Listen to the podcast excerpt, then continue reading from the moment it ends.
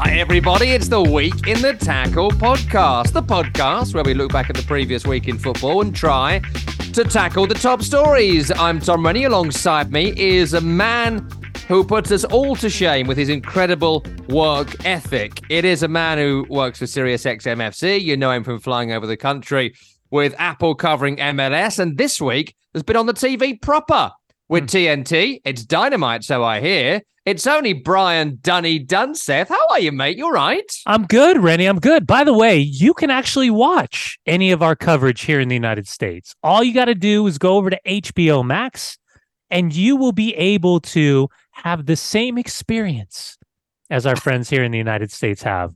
Oh, is that covering true? The US men's yeah, yeah, yeah, yeah. Oh, so, I could watch. So next time there's a big game against checks notes, Uzbekistan Germany. or um or Oman, I'll Ghana. tune in, shall I? yeah, so yeah, they're going to be.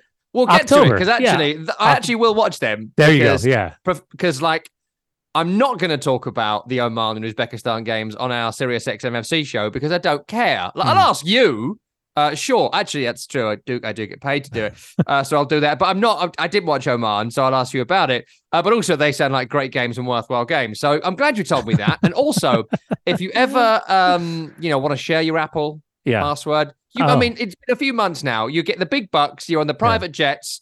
You're like Ric Flair around the country, jet plane riding, all this sort of stuff. Where's Okay. my password for the Apple? Like family and friends. Where is Yeah, that? it's Ho- Horsey's got it. Yeah, Hor- Horsey is distributing all the passwords from what I was been told uh, previous to this.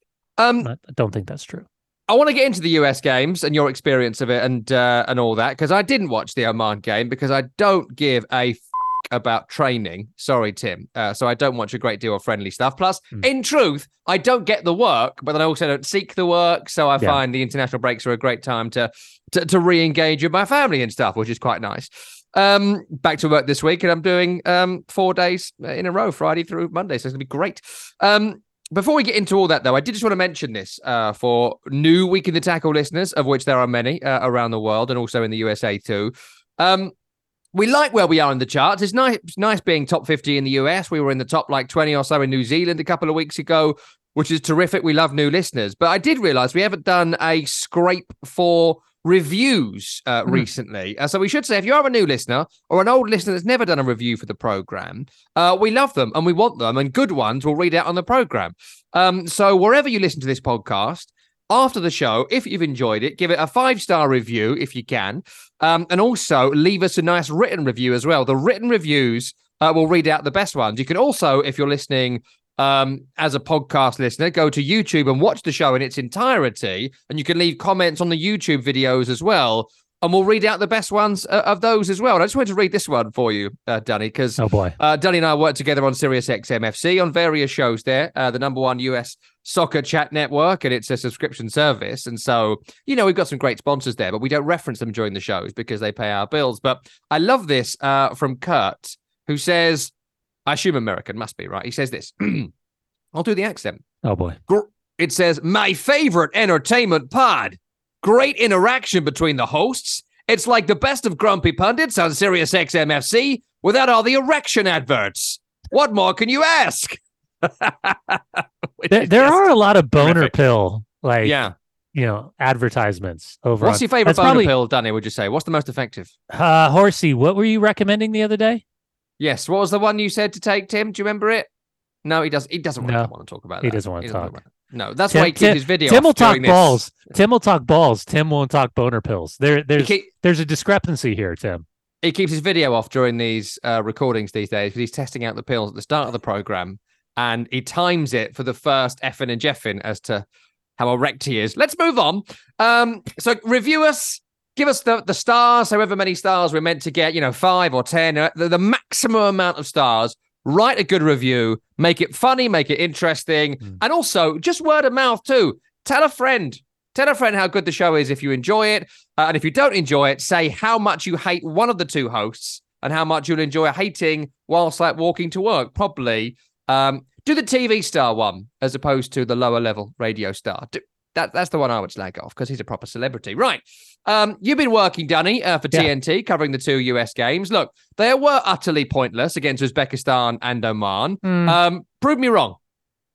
Well, I can tell you the background that U.S. soccer is going to give to you and to us and to the nation was because of the expanded format. Well, yeah, money.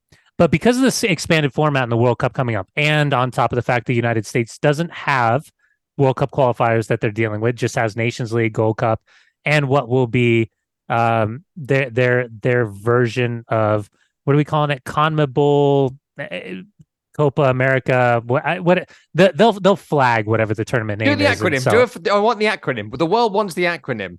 yeah, Con- I- I- CONMEBOL Copperman. yeah. Well, it was yeah, it was CONMECOMFA, com, con, confirmable, con, concafumable. Conconfirmable. Isn't that yeah. something they eat in Willy Wonka? Isn't that Conca- how the fat con- kid gets sucked up the tube? Conca, Augustus, conca, no. goo. I've How- got a US men's national game for you. That's pretty good. If you can't get Germany or Ghana, you can play a country called Oman. pretty decent, but I was still waiting for Uzbekistan to pop in there. Um, what do you do so if you play Uzbekistan? that's pretty good. Um, so everyone's like, get back on track. Get back Uh, on track. So the idea is because the expanded format for the World Cup, Yeah. uh, the AFC Asian Football uh, Federation is going to have eight and a half spots. So theoretically, the United States could find themselves with a competitor from the AFC. So the idea theoretically was this was going to be one of the windows because everyone else is playing some type of qualifier or Nations League or some type of of bigger glorified friendly that this would be a chance for the United States to play someone from that region to have an understanding of the type of football that they were going to play. Uzbekistan Hmm. 5-3-2, 3-5-2 in the in the transition versus 4-4-2 in a diamond of Oman. So that's how it was explained to us. Now, Yeah, but that's that's the, that's the PR bump, Dunny, that you have to give when you're getting paid by TNT to do the game, and that's absolutely fine. You know, Oh. if you want to pay me, I will promote and support the the line for anything. But this is Yeah. in the tackle, baby. We're a bit free freewheeling here, fast but also they forward pay to you, Eng- so yeah, fast fast forward to um, England's schedule. Looks forward to Friday, November seventeenth. Plays doing it again. Malta. Plays Malta. the. fast forward qualifier? To Monday, qualifier, the Malta November twentieth. Plays North Macedonia.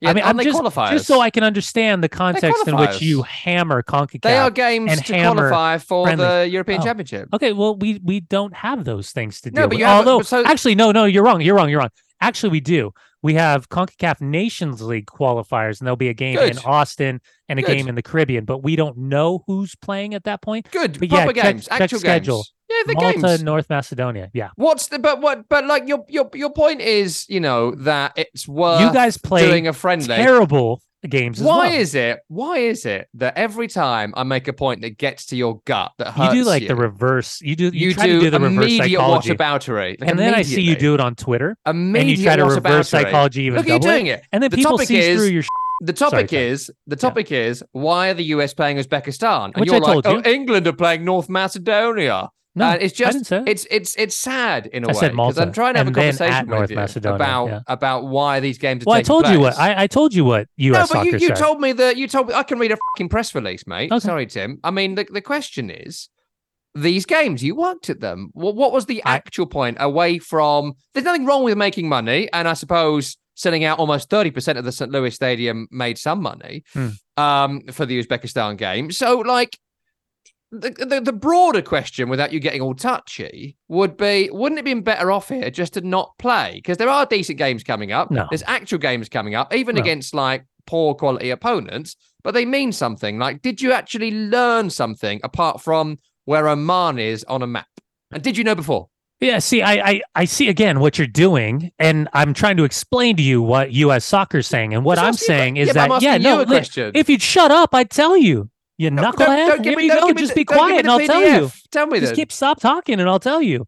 The reality is, for me, you've got Greg Berhalter coming back. You've Mm. got an opportunity to get the guys back together, and here's where I think the continued growth and what we're and I keep saying this on the broadcast, the eyeball test. The eyeball test for U.S. soccer is to, at a bare minimum, each and every game, the standard's been set. The standard was their performance at Qatar. Their standard was their performance winning Nations League again and beating Mexico and beating Canada and becoming the regional champion. with quote unquote the first team of European players. Now, the Gold Cup is a different animal. You lose in penalties to Panama, not good enough, but not the same team, not nearly the Mm. same quality of the players that we're seeing over in Europe. So you have a bunch of different variables at play. Number one, Greg Berhalter has been named manager. He finally gets his hands on the team, albeit without Giovanni uh, Reyna, Gio Reyna. He's still returning from injury. And obviously, that spider web of a situation is still hovering around the team. I would suggest that once he's healthy and fit, he's most likely going to be in the squad for Mm. Germany and Ghana. So that's another hurdle or speed bump that both he and the manager have to figure out how to navigate. Although the continued mantra, both behind the scenes and publicly from the coaching staff and the players, was nobody's bigger than the team.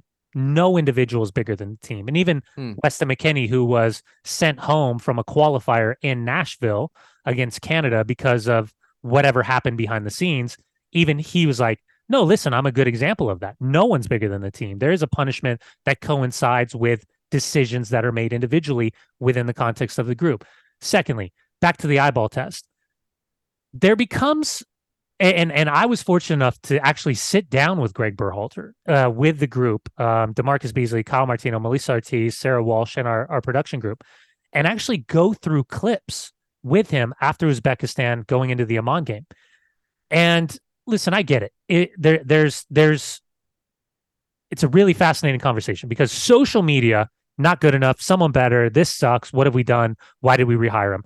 Hmm. Within the group, everybody is bought in, and the game model and and you and I talked about zones and all this thing, like the the the continued proliferation of the verbiage surrounding what you know how how we express what we're seeing on air then in layman's terms to a group of fans that then digest compute and then regurgitate however they want. Sitting with greg and having him walk through i think it was like five different clips of with and without the ball what they were trying to do and the idea within his game model of keeping possession recycling possession drawing teams out how they play through the press all of these things as he's explaining it, you have a, an, an innate understanding of what they are trying to do. Now it's up to us then to explain it on air, what we're Mm. seeing, what's success, what's failure, how even the verbiage that he's using behind the scenes doesn't compute to those watching at home because it's it's just a different it's a different context or a different layer than what they're used to seeing or hearing. Um, so as I'm listening to it, I'm understanding and then watching the application specifically in the game of Oman, what they were trying to do and the buildup and the run of goals, all of those different, and, and even implementing what was it, soft set serve was something that, you know, from Brentford that they do, where it's the big set or the big switch. The, the player either gets the end line, then sets the ball back to an atta- uh, a wide player or an outside back who then serves the ball in the box. This trifecta of a buildup just those little implementations of things. Um, so as I'm watching the game model being applied in real time, you know, it's variation of service, it's quality of the attack, it's bossing the game around, speeding it up, slowing it down. How do you play through the press? How do you control the transition defending? How do you get numbers forward and still stay balanced without the ball? All of these things that I'm thinking of tactically, especially as a former center back, how would the balance look? Who's going to step? Where do I want my defensive midfielder? What's the rotation look like? All of these things, at the end of the day, Mm. performance matters, goal score line matters. Um, but I think the eyeball test is most important right now when it comes to a U.S. fan base that's trying to, I think, quantify or qualify what they're seeing as success versus failure, ultimate success versus a struggle. And right now, I still think we're watching a team that has now won a regional championship in Nations League and the Gold Cup, youngest team to qual the youngest age team to qualify for a World Cup, second youngest team to get out of the group stage at the World Cup. If Christian's goal, if he scores that goal against Holland, maybe it's a little bit different, but statistically, a team that performed really well on the night but still lost. How do they win knockout games? How do they Yeah. control matches better? How do they score more goals? And then ultimately, when you watch them play, you go, yeah, they were excellent today. And Mm. I think these are the games for me. These are the games where it's almost a no-win situation because you're Mm. supposed to win style, substance, quantity, quality, all of those things. But most important, the eyeball test, because it's almost a no win situation. To your point, Uzbekistan, Oman, when these popped up, you're like, what's the point of this game? Like, what are Yeah. you going to get out of this game? And so I understand that big picture, but when I'm in the midst of it and I'm understanding what they're trying to do and I'm listening to what they're trying to do, it Mm. feels different than being on the outside and just saying, well, this is a waste. Because I don't I don't think it's a waste, but I Mm. definitely agree with you that what they were bad at against Uzbekistan and Oman, they will certainly be punished against Germany and Ghana in a Yeah. month's time. I just think that this particular group, that you know, you, you obviously work intimately with the group, and I very much want to thank. I think it was John on uh, Elon's website who sent me a picture of you standing next to Greg Berhalter at the desk on TNT and says, "Hey Tom, I'd never seen you without your glasses before," which was super funny. So thanks That's for pretty good. thanks for sending that in. I wish I was as good looking as Greg. Uh, or Dunny for that matter. Great, great Uh, shoe game, by the way. Yes, I got sent a message about your shoes as well, saying you'd, you'd smartened up your trainers as opposed to because you can't wear I've the had. white Nike jobs, can you? They were No, I can't. I can't. I rim. can't wear them. I can't wear them with Apple, but I Oh, well, can wear them with Quite TNT. But smart I- though. You were but I- wearing the kind of match of the day outfit, the black shoes with the white rim. yeah, they they were. They, those are my those are my high tops that aren't Nike. Super Yeah. comfortable. Yeah. I mean, you look great. We were disappointed there was no salmon soup, but you did look Mm. great on the TV. Cheers. Um, but I suppose the, the issue for me with these games is that the group hasn't changed a great deal. The old manager is back. We know. Look, we can have a lot of conversations going into the World Cup in the next three years or so, and um, there's good players there. There, there. there are a couple of really great players away from getting beyond the World Cup quarterfinal. Still, nothing has really changed on that score. I think the Ghana and Germany game is going to be really interesting. We'll try and squeeze in a Germany question later, but in the end, I don't think we learned a great deal from playing these games. And to your point from earlier on about when you've got to play Malta and San Marino and North Macedonia, if you're England, you've got to play them because you're required to do qualifiers. In the same way, you've got to qualify for Conor Yeah. Bowl or whatever. That's fine. But a friendly against 73rd and 74th in the world, I think people voted with their feet in, in St. Louis. And I think that it was a, a misstep because I think the US are better. And far, they're so much better than these two opponents. I think a couple of, was it 3 0 and 4 0, a couple of spankings. Was it do for you? I don't think it does a great deal for you. Can- They're a top I- 30 team. So play can- top 30 teams. Can I can I point one thing out? Hmm. Mexico tied Uzbekistan three three. Yeah, but I mean, I wouldn't go there either. Uh, I wouldn't go But, content- but it- but to your point about the roster, I, here, here's one thing that, and, and this was something that I was really intrigued about watching. Um, number one, Ricardo Pepi, who was left off the World Cup roster, who got his move to PSV. He's now six goals in six matches for the Hmm. United States men's national team. That's that's a real positive because when we talked about you know eh, who was playing the number nine, the number nine was more of like a stand up, hold up rule, you know, contain, and then Weah or Pulisic or Weston or Yunus. So that that's that's one. Um, Flo Balogun has now started four consecutive matches with Weah and Pulisic, which is the ideal trifecta. Alright. We continue to see Yunus Musah in a role that could potentially be a little bit. Deep. By the way, Luca De La Torre, I know he's at Celta Vigo. You don't get to see a lot of him. His left foot is so tidy, so clean. He ended up getting his nose broken about 15 minutes in the game against Uzbekistan. Uh, but Yunus Musah playing a deeper role. So should we lose uh, a Tyler Adams? Now we know Yunus can absolutely play. And then maybe the most importantly that I think is like a really sly, not understood um, conversation piece for me. Hmm. And I know that he's not playing right now at Crystal Palace, but Chris Richards uh, from Crystal Palace and Miles Robinson from Atlanta United. Miles Robinson had torn his Achilles. I fully expect him to most likely be in the Premier League come January because his Hmm. contract's going to be up with Atlanta United. Those two players started once again as the two center backs. Had they been available, healthy and available at the World Cup, I think those would have been your two starting center backs. I think it would have been Chris Richards and Miles Joseph. So while you say there's nothing to really get out of it, there Yeah. there's a couple little data points in there. Again, take away this the the lack of the quality of the opponent that now as a US fan, as as the US fan base is seeing, there's a couple things that are I think getting us a little bit more excited about what the I think continued evolution of the group looks like, while Mm. then adding uh, Malik Tillman, seeing a Brenden Aaronson have a little bit more of an impact role, and then a couple of individual players that are starting to like we never had a backup at left back to like replace Antonee Robinson. It was usually like Sergiño Dest sliding over. Now we have a kid at Palermo named Kristoffer Lund, who's a Danish international that switched allegiances and now is he he played nine minutes against Uzbekistan. He was fantastic against Oman. Very vertical, very straightforward. Sniffs out a good pass. Good combination play behind Pulisic. So now you have like a, a real backup left back that can compete with Antonee Robinson. Something that was the one position we really didn't have someone at. So I, I get you, but like positivity, there's a couple of things that we saw in this camp that I'm intrigued to see what happens when Germany and Ghana show up. I tell you what, folks, if you aren't enthused now, that's how positive he gets about games against literally like no one. Imagine how good he's going to be on the telly when it's Ghana and Germany in October. I mean, the it's Germans. it's worth getting on HBO Max right now if you're listening in the UK or indeed however you get TNT in the US. I don't know, but get it and watch our pal Danny on the telly uh, for those games. And he won't even have to lie in those ones. They're actually going to be interesting, which is good. Um, I will just mention briefly, I've chatted to a few people at Palace about Chris Richards and Marc Guéhi.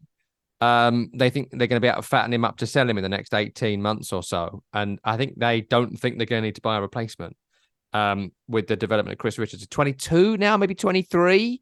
So they Yeah, think there- maybe in there the next 18 months, he'll Yeah, be and a I- starting centre half for him. You know what's interesting is I, I think the there was a feeling around the end of the transfer window that he would be on the move, and Yeah. so there's a good. There, I'm I'm excited for him because I I think that he's got the right mentality. He's bigger Mm. than I than I remember him being. Yeah. He's filled Put on into some, his put on some um some proper on some weight, some chest weight. Yep. Yeah. yeah. He's he's a big he's he's big now. So I'm I'm excited for him to compete for a spot to play.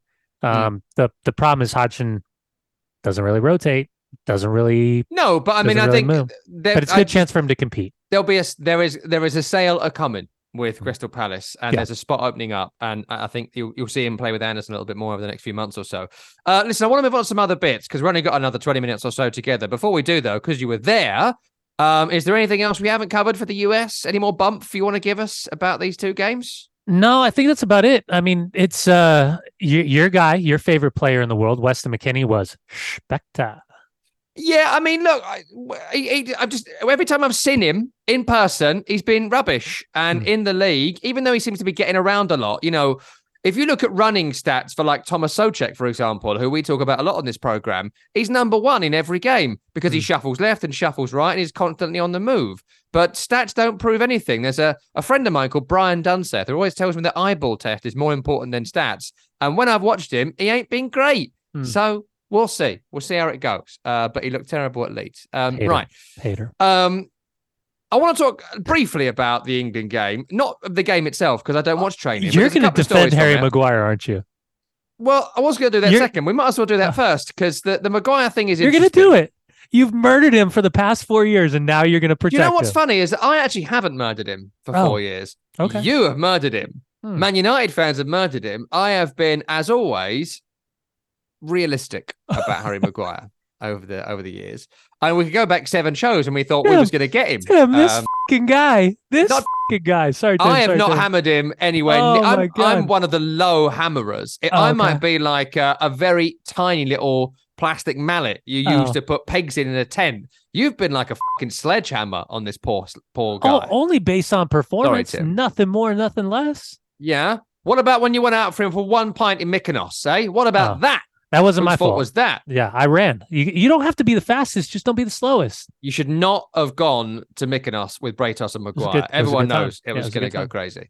Um, no, but look, the point of this and the interesting point about it, and uh, well, what I think you'll be quite interesting on, uh, away from the top bands, um, is that I always do this about Man United fans as well. The social media and fans in the stadium are really interesting. Yeah. Uh, and I was at the um, Arsenal game, as you know, the Man United game, when Maguire came on, huge ovation from Uh, the Arsenal fans. yeah. Maguire coming on. He has sort of become this sort of punching bag, which is odd because in the end, he's going to have had a good career. It might not Yeah, be spectacular, but for England, he is going to be a legendary figure for England for what he's achieved over this five, six, seven year period, uh, whatever it's been with Southgate. Feels like forever, but five years. Um, he comes on, scores an own goal, and I, I wasn't watching the game live because, again, I value my time. It's international break, it's training, but um, I did go to my phone on Elon's website, and there was literally the top trending subject in the world, basically. Certainly in the UK was Maguire. Uh, and there was a video that really made me laugh of uh, people running down an escalator and all getting stuck at the bottom of the escalator. And it was like people coming on social media to comment on Maguire, which is true. Hmm. And then Gareth Southgate came out afterwards and had some incredible quotes, I thought. He said, um, I've never known a player treated the way he is. He's been an absolute stalwart for us in the second most successful England team for decades. He's been a key part of that. I've talked about the importance of our senior players. He is crucial in that group. Every time he goes in the field, the resilience he shows is incredible. He's a top player. Uh, we're all with him, and our fans were brilliant to him. And some England fans, a decent amount of them, uh, were absolutely uh, supportive of Maguire vocally when he got booed and jeered onto the field from from the Scotland fans. But like my, my, my, question to you really away from the fun of it and look he gets 150 grand a week so i'm not going to back away from having some fun about harry maguire at all that's the bargain no. that's the bargain that the modern player strikes with us all that we can talk about him on a podcast to you know listeners around the world and we can do it on american radio and in ghana or whatever around the world because you get five or six million pound this year that is the bargain okay there's a line but i don't think we cross it with, with saying he's crap or whatever so the, the question for you is how did it become like this? How did we get to this position yeah. where he is such a figure of fun? And how much well, is Maguire the cause of it continuing, considering that there was exit strategies for him to be yep. slightly lower profile, rebuild his reputation, Chose and in to. the end, he's yeah. wanted to continue this. Yeah, listen, this, is a this is a tangled web because the reality is he is a good player and he was worth every penny of the 80 million that Manchester United spent. At the time, he was the need and the correct signature to make that team better. And the team's evolved. The team's evolved since then. And the competition for his position, he has been outplayed, outperformed on a consistent basis where he is no longer the starter nor the captain of Manchester United. And that's okay. There's mm. nothing wrong with that. Here, here, here's where I and and listen, I do think he catches too much stick. I do feel as though he it, it's it's now it's a comedic part of his appearance. It's it's very easy to oh here we go again because the inconsistency of his performances and the lack of playing time have led to a player that is not in his best run of form. Far from it. Hmm. And any player will tell you that it doesn't matter how much you train. It doesn't even matter how much that you do the the the under 23s, or you do the you know the closed sessions against another team, scrimmages, all that stuff. It doesn't matter. There's still a confidence level that comes along with something as simple as the word rhythm. If you don't have rhythm, it doesn't matter how good of a football you are. There's still going to be those moments where you're either reactive as opposed to proactive. Hmm. There's a slight hesitation. Do I step? Do I stay? And in those moments, when you start to get in your own head, you start to make simple mistakes. Now, the problem for defenders, and this has always been for defenders, it's one of the most difficult positions, right? Because you can be perfect for 89 minutes, 89 minutes, 59 seconds. Be per- well, or the 12 added on minutes if you're the Premier League. Um, but then that one second deflection, own goal, redirection. Oh, yeah. And he's and you're completely unlucky. And all of a sudden, you go from being phenomenal with and without the ball to all of a sudden being the worst player on the field because you are closest. And it couldn't even be your fault. You could be in the vicinity on the super slow mo where they'll say, Why didn't you step to your left? Why didn't you slide to your right? Why wouldn't you put immediate pressure? And then you, it's up to the pulpit to, to decide the culpability of your decision making and where you were on that goal. So these are all really difficult in that position. But here's my problem with Gareth Southgate. Hmm. If this is true, that we are only going to refer to Harry Maguire's time as his importance to the squad for what he's done, well, that's really unfair to a crop of players that right now aren't being chosen because they're not playing consistently or they're quote unquote not better than the players that are being called in. Hmm. And I know there's a gray area.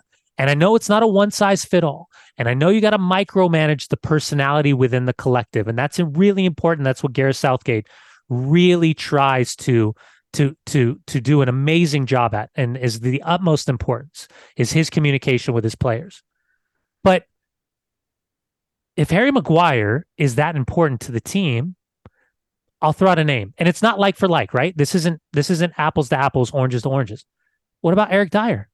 Isn't mm. Eric Dier quote unquote as important to the collective? Even Conor though Coady. he's, he's Conor not Coady playing? was top manager in the European Championship, didn't play a minute, but everyone loved him in the camp, so put him in.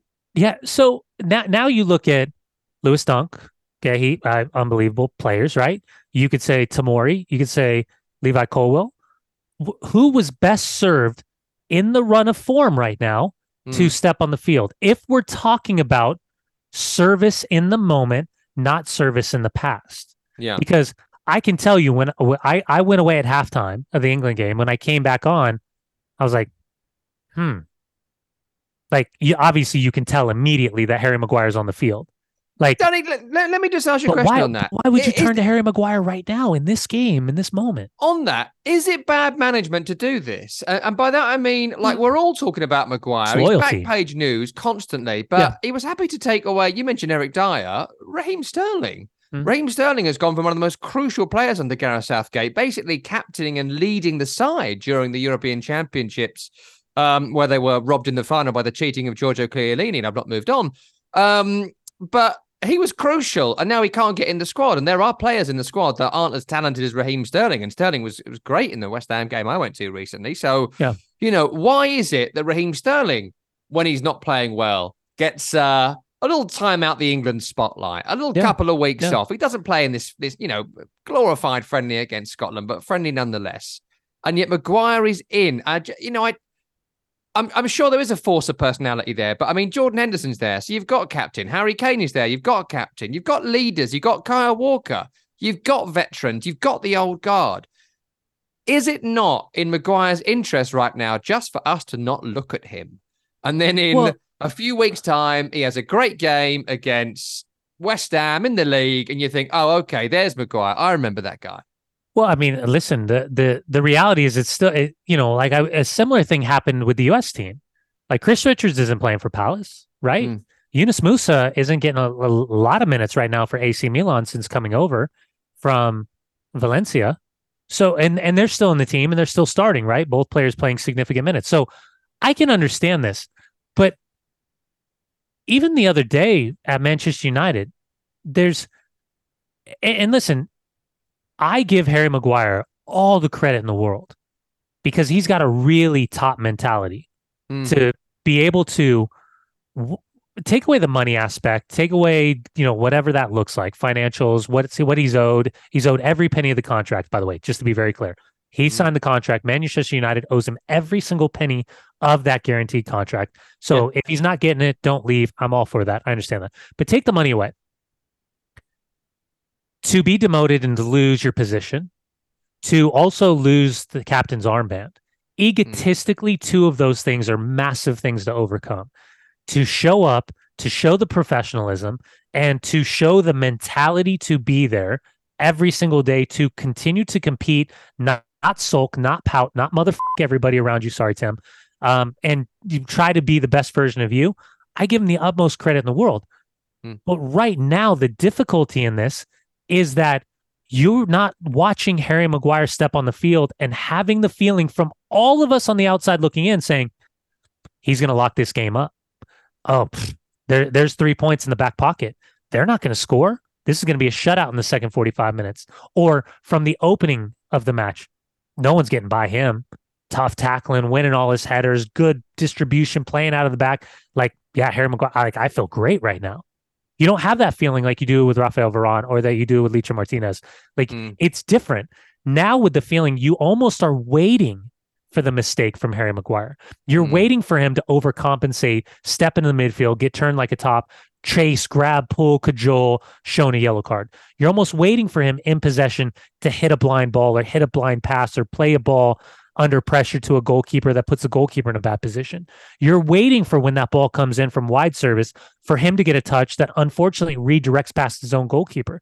That's where it's at right now. So the culpability in this situation only comes down to the managers. Yeah. Harry Maguire is going to do what Harry Maguire has done and credit to him. But at what point is he shown on the field week in, week out that he's moved on through this rough patch? And we're now a year and a half into this rough patch, maybe arguably almost two seasons into this rough patch where things aren't feeling or looking better. And it felt like almost his his safe space was the England national team. Hmm. The England national team call up was the opportunity for him to re-kick his confidence in by his performances, the feel good factor of wearing the crest, being around his boys, puffing his chest out and be like, you got y'all forgot. Like I'm still Harry Maguire. Yeah. But it doesn't feel that way right now. No, might have done him a favour to, to have a couple of weeks off. Either way, I'm not sure it's worked out for him this time. You, Um, well, really quick, I just pontificated. Do you want him in the starting eleven? Do No. you want to see Harry Maguire on the field? Are you No. confident when you see him on the field? No, I, I think you're absolutely right. I agree with all of it. I can't. I'd love to argue with you, but I think you're absolutely right. The only thing I would do different to to all of it is that the whole being around these boys thing. I think you've got to earn your place in the England squad, and right now it's been given out for whatever reason. Gareth Southgate's chosen him. He's already got leaders. He's already got captains, and maybe it's because it's in his final ten months. Maybe when we get to the the European Championship, he's definitely going to play unless something catastrophic happens between now and then. Um, I think it's I think it's bad management, frankly. I think Mm. we're in a situation now where Southgate knows it's end game. Southgate is planning for this final tournament, knowing that he should have won the last European Championship, uh, and will go into the next one along with France as favourites to win the tournament. Um, and I think that this might well be a sore on his back that will need lancing before we get there. Um, and maybe this own goal now gives him the opportunity to say, look, you ain't playing the queues long. I mean, to be fair, he didn't start the game, but he should never have come on. Hmm. Um, but By the way, I see what you did there. I see what you did there. You played Scotland. The Sorn is back. The Lansing comment. I see. Yeah, yeah- I'm, I'm with you. Yeah, I'm with you. I mean, Good what do you know about the first War of Scottish Independence? Do you know much about it? Did you learn much about it during the build up to the game? Um, I know that they wore some really cool kits, both teams, and Braveheart. Braveheart is set during the first Hmm. War of Scottish Independence after uh, the King of England at the time, uh, known affectionately, not really, as Longshanks, Edward Mm. First. He'd, he'd invaded Wales and taken Wales after some skirmishes there. Uh, and we still own Wales, whatever way you slice it, Wales, you know it to be true. Um, and then in Scotland, there was an issue with the throne in Scotland. They don't teach this in school, by the way. I just did this in my own time. Um, and um, he basically went to settle a dispute in Scotland about who was going to be the king of Scotland. One was Robert the Bruce's dad. Um, and that's why Robert the Bruce is so pivotal in the War of, of Scottish Independence in this era, which is around 1296 to about 1320, something like that. Uh, and he basically went up there was like, you know what? I think it should be me. Hmm. He's basically the Harry Maguire of Kings in this instance. He looked at Marc Guéhi, he looked at the potential of his partnership with Lewis Duncan, was like, you know what? It should be me, Maguire Shanks. That's why this game is so perfect in its timing. Um, and there was a, a friend of mine was there. I had lots of friends there actually uh, at the game, some working, some some drinking. Uh, and I've got to read you this because this, this was a Scottish fan who was sitting next to my friend. Uh, bearing in mind again, uh, Longshanks, Edward the First, the first War of Scottish Independence comes around the year 1300. Hmm. Scottish fan next to him kept shouting, he tells me, during the game, Yeah, fucking Longshanks bastards. Got to cut out two of those there. But uh, sorry, Tim. Sorry, Tim. Sorry, Tim, as they'd say in Scotland. Uh, but like con- con- constantly screaming about Amazing. Longshanks. It's been how many years? 900 years. Let it go, guys. Eight- 700? But, but by the way, quick pivot. Jude Yes. Bellingham. Yes. Four four years, Ballon d'Or. Oh, no. You did that. I'm Four so years. pleased you did that. Four years. I'm so pleased you did that because that was going to be my next question here on Jude Bellingham. Four years. because look I firstly Birmingham City um, You're excited. recently- You're No, so excited. You're you you are you're so excited, Well, hold on but uh, you let me tell you don't why I'm want you don't want to be excited because No, there's it's- hope. Jude No, there's not. Bellingham is finally giving you hope. I don't believe that's true We- we had had hope when we we're in that European Championship final and somehow managed to blow it because Chiellini is a dirty Chiellini. despicable cheat and should What have a been sent off of a man. banned from football for life um that was assault should be in prison he should be in Belmarsh Yeah. Chiellini is where a he should horse be collar. Come on, what are we doing? Um, Tactical should be yellow. In, should be in prison. That was near. That was that was assault, is what it was. Tactical um, yellow. But the Bellingham thing, look, great player. Looks like he's going to be a terrific player and all Mm. that. But what annoys me about the conversation about Bellingham at the moment is, firstly, Birmingham City retiring his shirt at 16 still really stupid. Okay, I'm not having it. Chaps your ass. It was proper dumb. And now, and I saw a few people being like, oh, and we all thought Birmingham City were idiots for doing this. But now look at the legendary. Yeah, not for Birmingham, though. Okay. he played up 20 games for Birmingham. You sold him at 16. He's not a Birmingham legend. You idiots for doing it. Okay. Borussia Dortmund legend, maybe Real Madrid legend, may, maybe Birmingham. He was certainly there. Um, but what annoys me about the Bellingham thing at the moment is that I've read so many. Here's one. Jude Bellingham is not just a generational talent, he may well be the best of any generation. Now, no, okay, no. Let's make that assessment in a decade's time. How many times do England have to do the Gazza thing? Like, how many times do we have to do the Paul Gascoigne, build them up to knock them down? How many times do we have to, the sheer amount of hyperbole going into Jude Bellingham, who, look, was terrific at Borussia Dortmund when they choked the Bundesliga, but was terrific in that in that team, and, and he couldn't have done much more. He was injured a lot Yeah. of the time during the the, the run in. Um, an incredible start at Real Madrid, and I'm not doubting his brilliance and ability for a second. And you know, like you, I think he could be a cornerstone of a, a trophy-winning England team at some point in the next decade, and it'd be fantastic if that happens. And, and you know, hopefully, next time we make a final, England doesn't have a collective psychic psychotic break and stick flares up our asses during the game and smash Wembley Stadium up and you Oh. know just get the right level of Forgot about that. Yeah.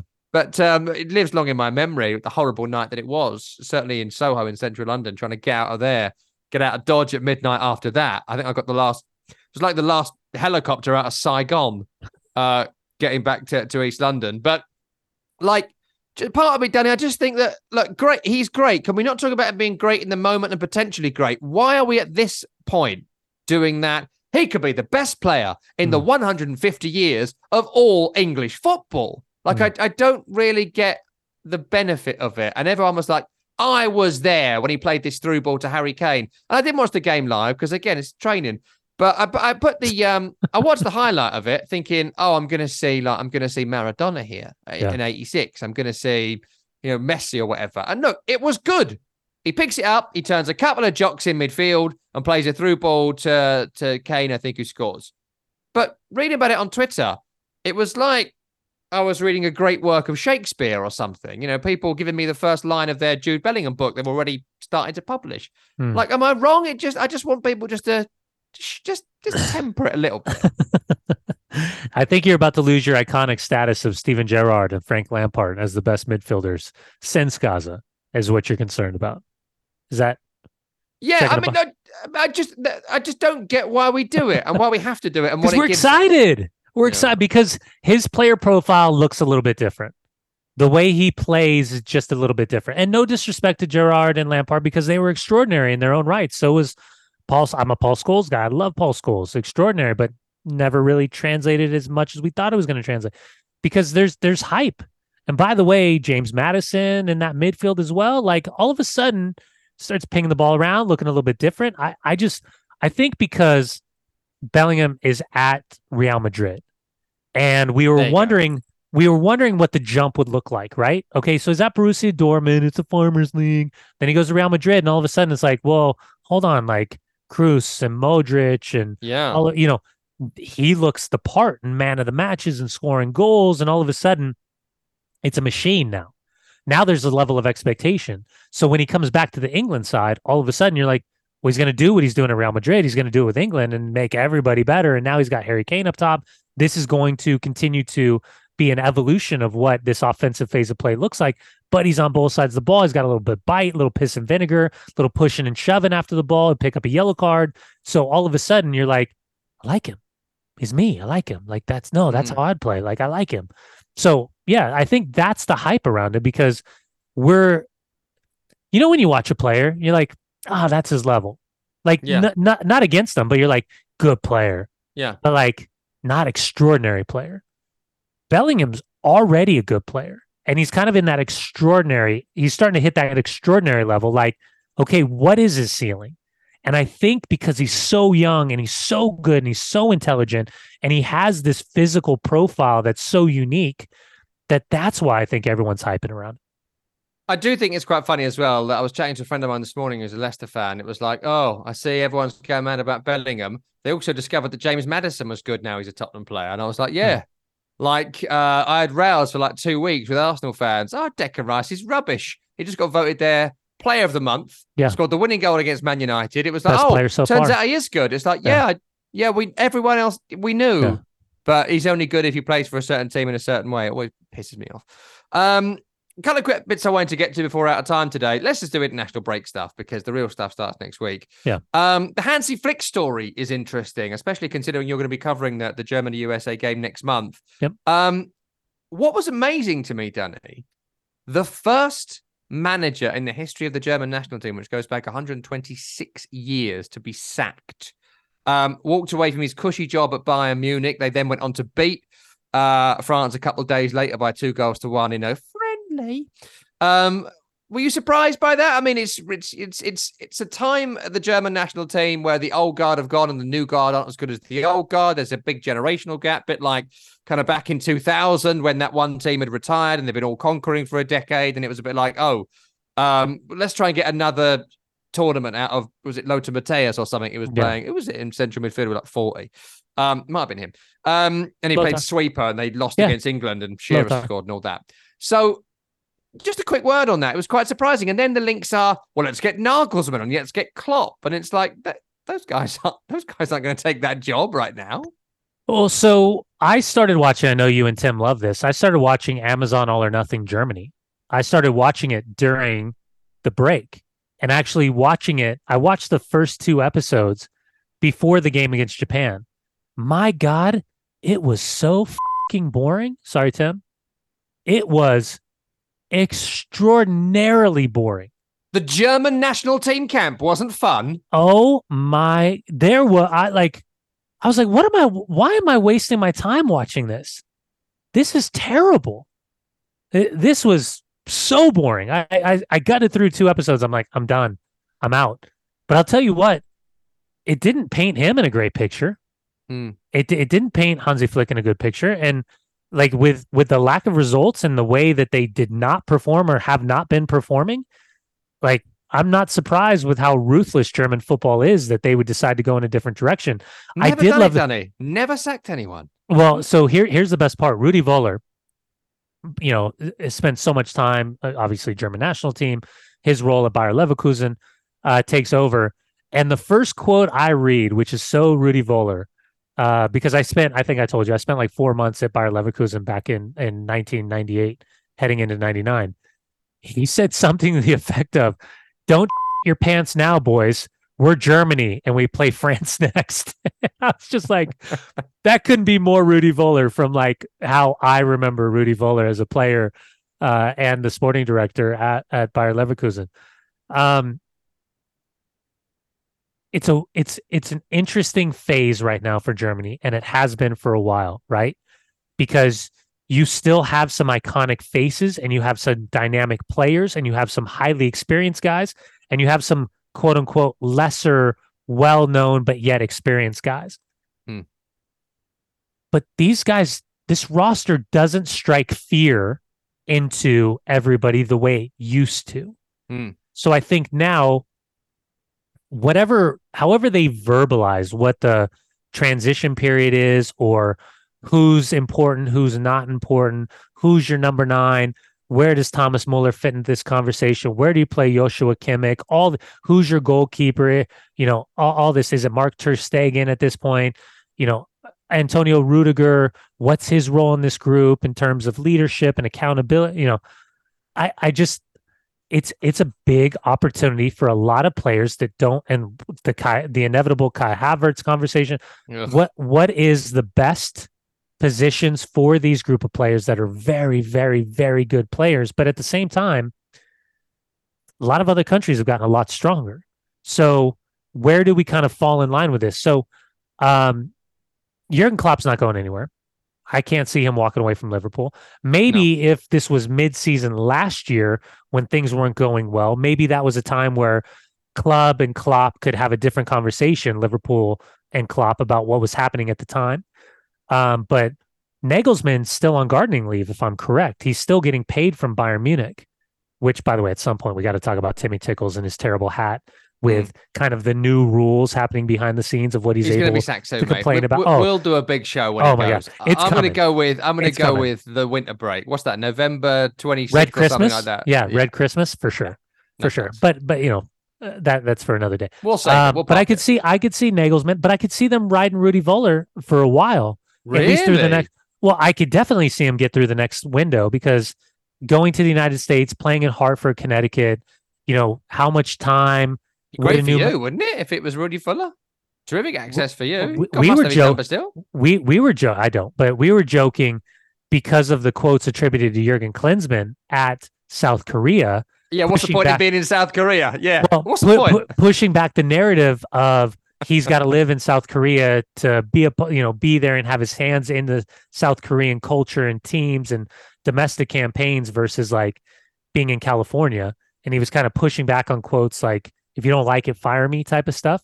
And we yeah. were joking like, "Dude, what if Jürgen got Oh fi- yeah. hired at Oh Germany?" yeah. And he'd be like, oh, ha, That'd be good to see amazing. That'd be amazing. it would be amazing. It'd be great for all of us. But Let's yeah. make it happen. Klinsmann and Völler, one and two for the Yeah, games in October. That'd be amazing. Uh, we'll see what happens. Um, one final quick story before we're out of time. I just wanted to mention this because, uh, you know, I, I don't get into the international break greatly. I'm all for the tournaments, but the friendlies, it's, it's you know, yeah, you're not you're not having it. you know, I'm happy. I'll, if you start paying me for it, I'll bring some enthusiasm to the game. If not, uh, I'll be doing a couple of great games this weekend on Premier League Live, which I'm looking forward to. Um, apart from West Ham, Man City. Oh dear. Um, but a quick word for Ildefons Lima. Ildefons Lima. Do you know Ildefons Lima? Tell me. Um, he's the captain of Andorra. Okay. And this international break ended his international career after 26 years wow. as Good an international. Uh, Ildefons Lima, I don't know if I've said it right, but that's how little impression he's made in 26 years on me. 137 caps for Andorra, played his last game. It's the longest career in men's international football. He's now 43, made his debut age 17 in a 4 1 loss in Estonia in 1997. Uh, and he scored, in fact, in the nation's second ever official fixture. He's played in every decade since. On Tuesday, he played his final international in a 3 0 loss by Switzerland. I wonder if he ever won a game. Um, and after 23 minutes, John Terry style, he was given a standing ovation and uh, replaced by um, whoever, some other Andorran, I suppose. Um, he is in the Guinness World Records for the longest international playing career. Um, the longest women's record, by the way, is Brazil midfielder uh, Formiga. Yeah, Formiga? Formiga. Yeah, Formiga? Formiga. Uh, 45 now. She played 26 years, 1995 to 2021, making 234 appearances for Brazil. Um, so there you go, Danny. Someone, this is one of those things now, and this is like happening to me a lot, that um, Thiago Silva and I are like the same age. Yeah. And uh, there's a couple of other players that are quite high profile. Uh, Wayne, Rooney and I are the same age, which I think is quite funny. We're like uh, born like a week apart. Um, I think we're similar levels of life success. Um, and it's just it, this is this is one of yours. This is like the last of like your group who uh, are retiring. So you're having this is probably the last one, isn't it, of the Danny generation standing Y- y- down? You know what's crazy? Couple things. Number one, I dream about that I'm still playing all the time. Like I still, I'm like halfway, like in my mind, it's September 13th, sleeping tonight. I'll dream like once a week that I'm still playing. And I'm like, my contract's up at the end of the year. And I'm like, you know, I got to have that conversation with the sporting director of like re upping my deal. Like, I feel like they're going to keep me around one more year. But I'm 46. And in my mind, I'm like, I it. And then I start running and I'm like super slow mo in my dreams, like "Mm," trying to stay with people. Um, and then I- like I, I got a reminder. Someone tagged me in a post the other day, maybe like two weeks ago. 46. 23 years ago, I was at the Olympics covering Bam Bam Zamorano and US Chile in the the bronze medal match. And I forget in my mind I'm still 23. And that was like last week in your mind, in your dreams. Yeah, I'm still Yeah. I'm still 23. And Yeah. like I then see these guys that are still playing at this level. And I'm like, even like being around Tim Ream the other day, like Tim Ream's 35 years old, Yeah, still but playing yeah. for Fulham in the Premier League. He's my sco- gen. He's my gen, Tim. he scored against Man City at the weekend mm-hmm. before going to the international break. Like, what the f- Sorry, Tim. Like, We're still it's young. We're still young, incredible. it's it's you, you guys are young little minxes right now. I know. I have so much life ahead of I me. I mean, they are. Sorry, I, not you. They, No. they those guys are. You, well, they're athletes. So you're- they're you're on the technically down- young. Yeah, I climbed the stairs today, and my, my heart is still pumping far too fast. Um, one final bit on Ildefonso Lima. Here's the bit I wanted to tell you. Um, how many times do you think he won in 137 caps for Andorra? 137 caps. I'm going to say he's probably hovering in the low 20s. I'm going to say 23. Seven. Oh, sh- no way. Seven wins, uh, and that's in the entire history of the nation, not just with, with him playing. He has lost more than 100 international matches across the 26 Pretty much sounds like my playing career as well. playing from the age of 17 to 43. Hmm. Uh, this won seven matches and lost. I guarantee 100. you he can name every single one of those seven matches. Yeah. I'll bet he can. God bless Oh. him and all who's in him. Uh, yeah, my generation still going strong. Hmm. Ream, God bless him. Where are you this week? Where can we find you? What are you up to? Yeah, I'm back with uh, Max Bretos. We're down uh, in Dallas. We got FC Dallas against Seattle. It'll be a good one. And then a busy week. I've got uh, Real Salt Lake at home. Then I'm back at Dallas. Uh, so, yeah, a little, a little bit of mixed match, but I'm back with you on Sirius XM FC channel 157 Grumpy Pundits from 7 a.m. Mountain Time to 10 a.m. Mountain Time. Uh, uh, it's to be a fun one Thursday and Friday. Uh, and if you want me, I'll be with Premier League Live on Saturday doing Newcastle against Brentford. It was Everton Arsenal. The games got switched, so that's annoying because I was looking forward to, to Everton Arsenal. I had Trevor Steven in to have a, an Everton meltdown, which is always fun. Uh, that's available on Sirius XM in the USA on the FC channel. It's available in in Canada, Australia, New Zealand, Ghana, Nigeria. You're not going to do West Ham Man City? You, you took yourself off that one? Uh, well, I, I have to work Saturdays. I have to be somewhere. You know, if they were if it was on Sunday, I would have gone. I would have gone. No, no, no. Would you? But you won't call a West Ham game, right? No, I mean. I don't because on my team, on my Premier League live team, because I'm in charge of the bookings, I would rather not do it because uh, have you though? You my, you yeah. have. Yeah, You've I done have, West yeah. Ham. How For hard money- is it for? How hard is it for you?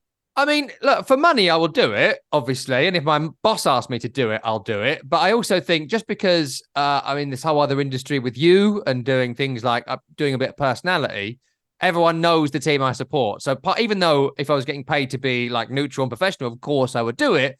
But you know, part of it is a little bit. I just feel like I I don't want that to be part of the conversation for listeners. You know, Didn't didn't you do like a West Ham podcast this week though? I did do a West Yeah. Ham podcast. I very much Yeah, enjoyed I, it. I, am a you know, am a yeah. sneaky little I'm a sneaky little rat. Like I, I can sniff you out. No, I, but everyone knows. So I just try not to do it if I can. But of course, you know, for the right money, I would do. it. Yeah. I'm a prof- professional. You Oh. know, I'll do it. I have done it. The only time, the first time I ever did a did a West Ham game, really briefly, was West Ham Arsenal about ten years ago. Uh, and Jack Collison scored the opening goal for West Ham. So this is how long it is uh, ago. Brilliant, Jack Collison in his day, and he scores. And I'm like, I went too far. I had just left my old job at LBC. I started at Talksport, and I was like, Jack Collison, Jack Collison for West Ham, and mate, it was like a tap in from like a yard out. I went far too far. Uh, we lost five one Oh. in the end, and by Thanks. the fifth goal, I was like, Euro five one. Yeah. So you know, The French banana hammock yeah, I also the scoreline. I couldn't even get excited about Olivier Giroud, uh, and when that happens to you, that's when you know you need the Life's old, over. Life's you over. need the the adverts on Sirius XMFC. Uh, Who, really quick, who's got a better head of hair? Who's got the best head of lettuce? Olivier Giroud or Emre Can? Oh, it's got to be Giroud for Really? variety. Giroud is Oh. able to, even with the solidity and depth of the hair, able to try other looks. Emre Can is a bit like Mikel Arteta. It's just made of like plastic, Hmm, popped on the top. Good Lego helmet. Yeah, that's true. But I don't comment on hair. I don't do West Ham games you're or comment on people's yeah. hair The balls. because the because when the revolution comes, the balls will beat the heads. That's the way it goes. you and um, Greg that's- Berhalter. Can I wrap this fucking So- show up? let's I've do got it. things to do here. You ready? Yeah. Good. Sorry, Tim. Sorry, Tim. That's Brian Dunseth. I'm Tom Rennie. This podcast is Week in the Tackle. If you are a subscriber to the podcast channel, you can watch the show in full on YouTube. If you're watching it on YouTube, subscribe to the podcast. Leave us a review and put five stars wherever you possibly can. Tim Horsey produced the program. It's he we say sorry to, and we'll see you next week. Loser.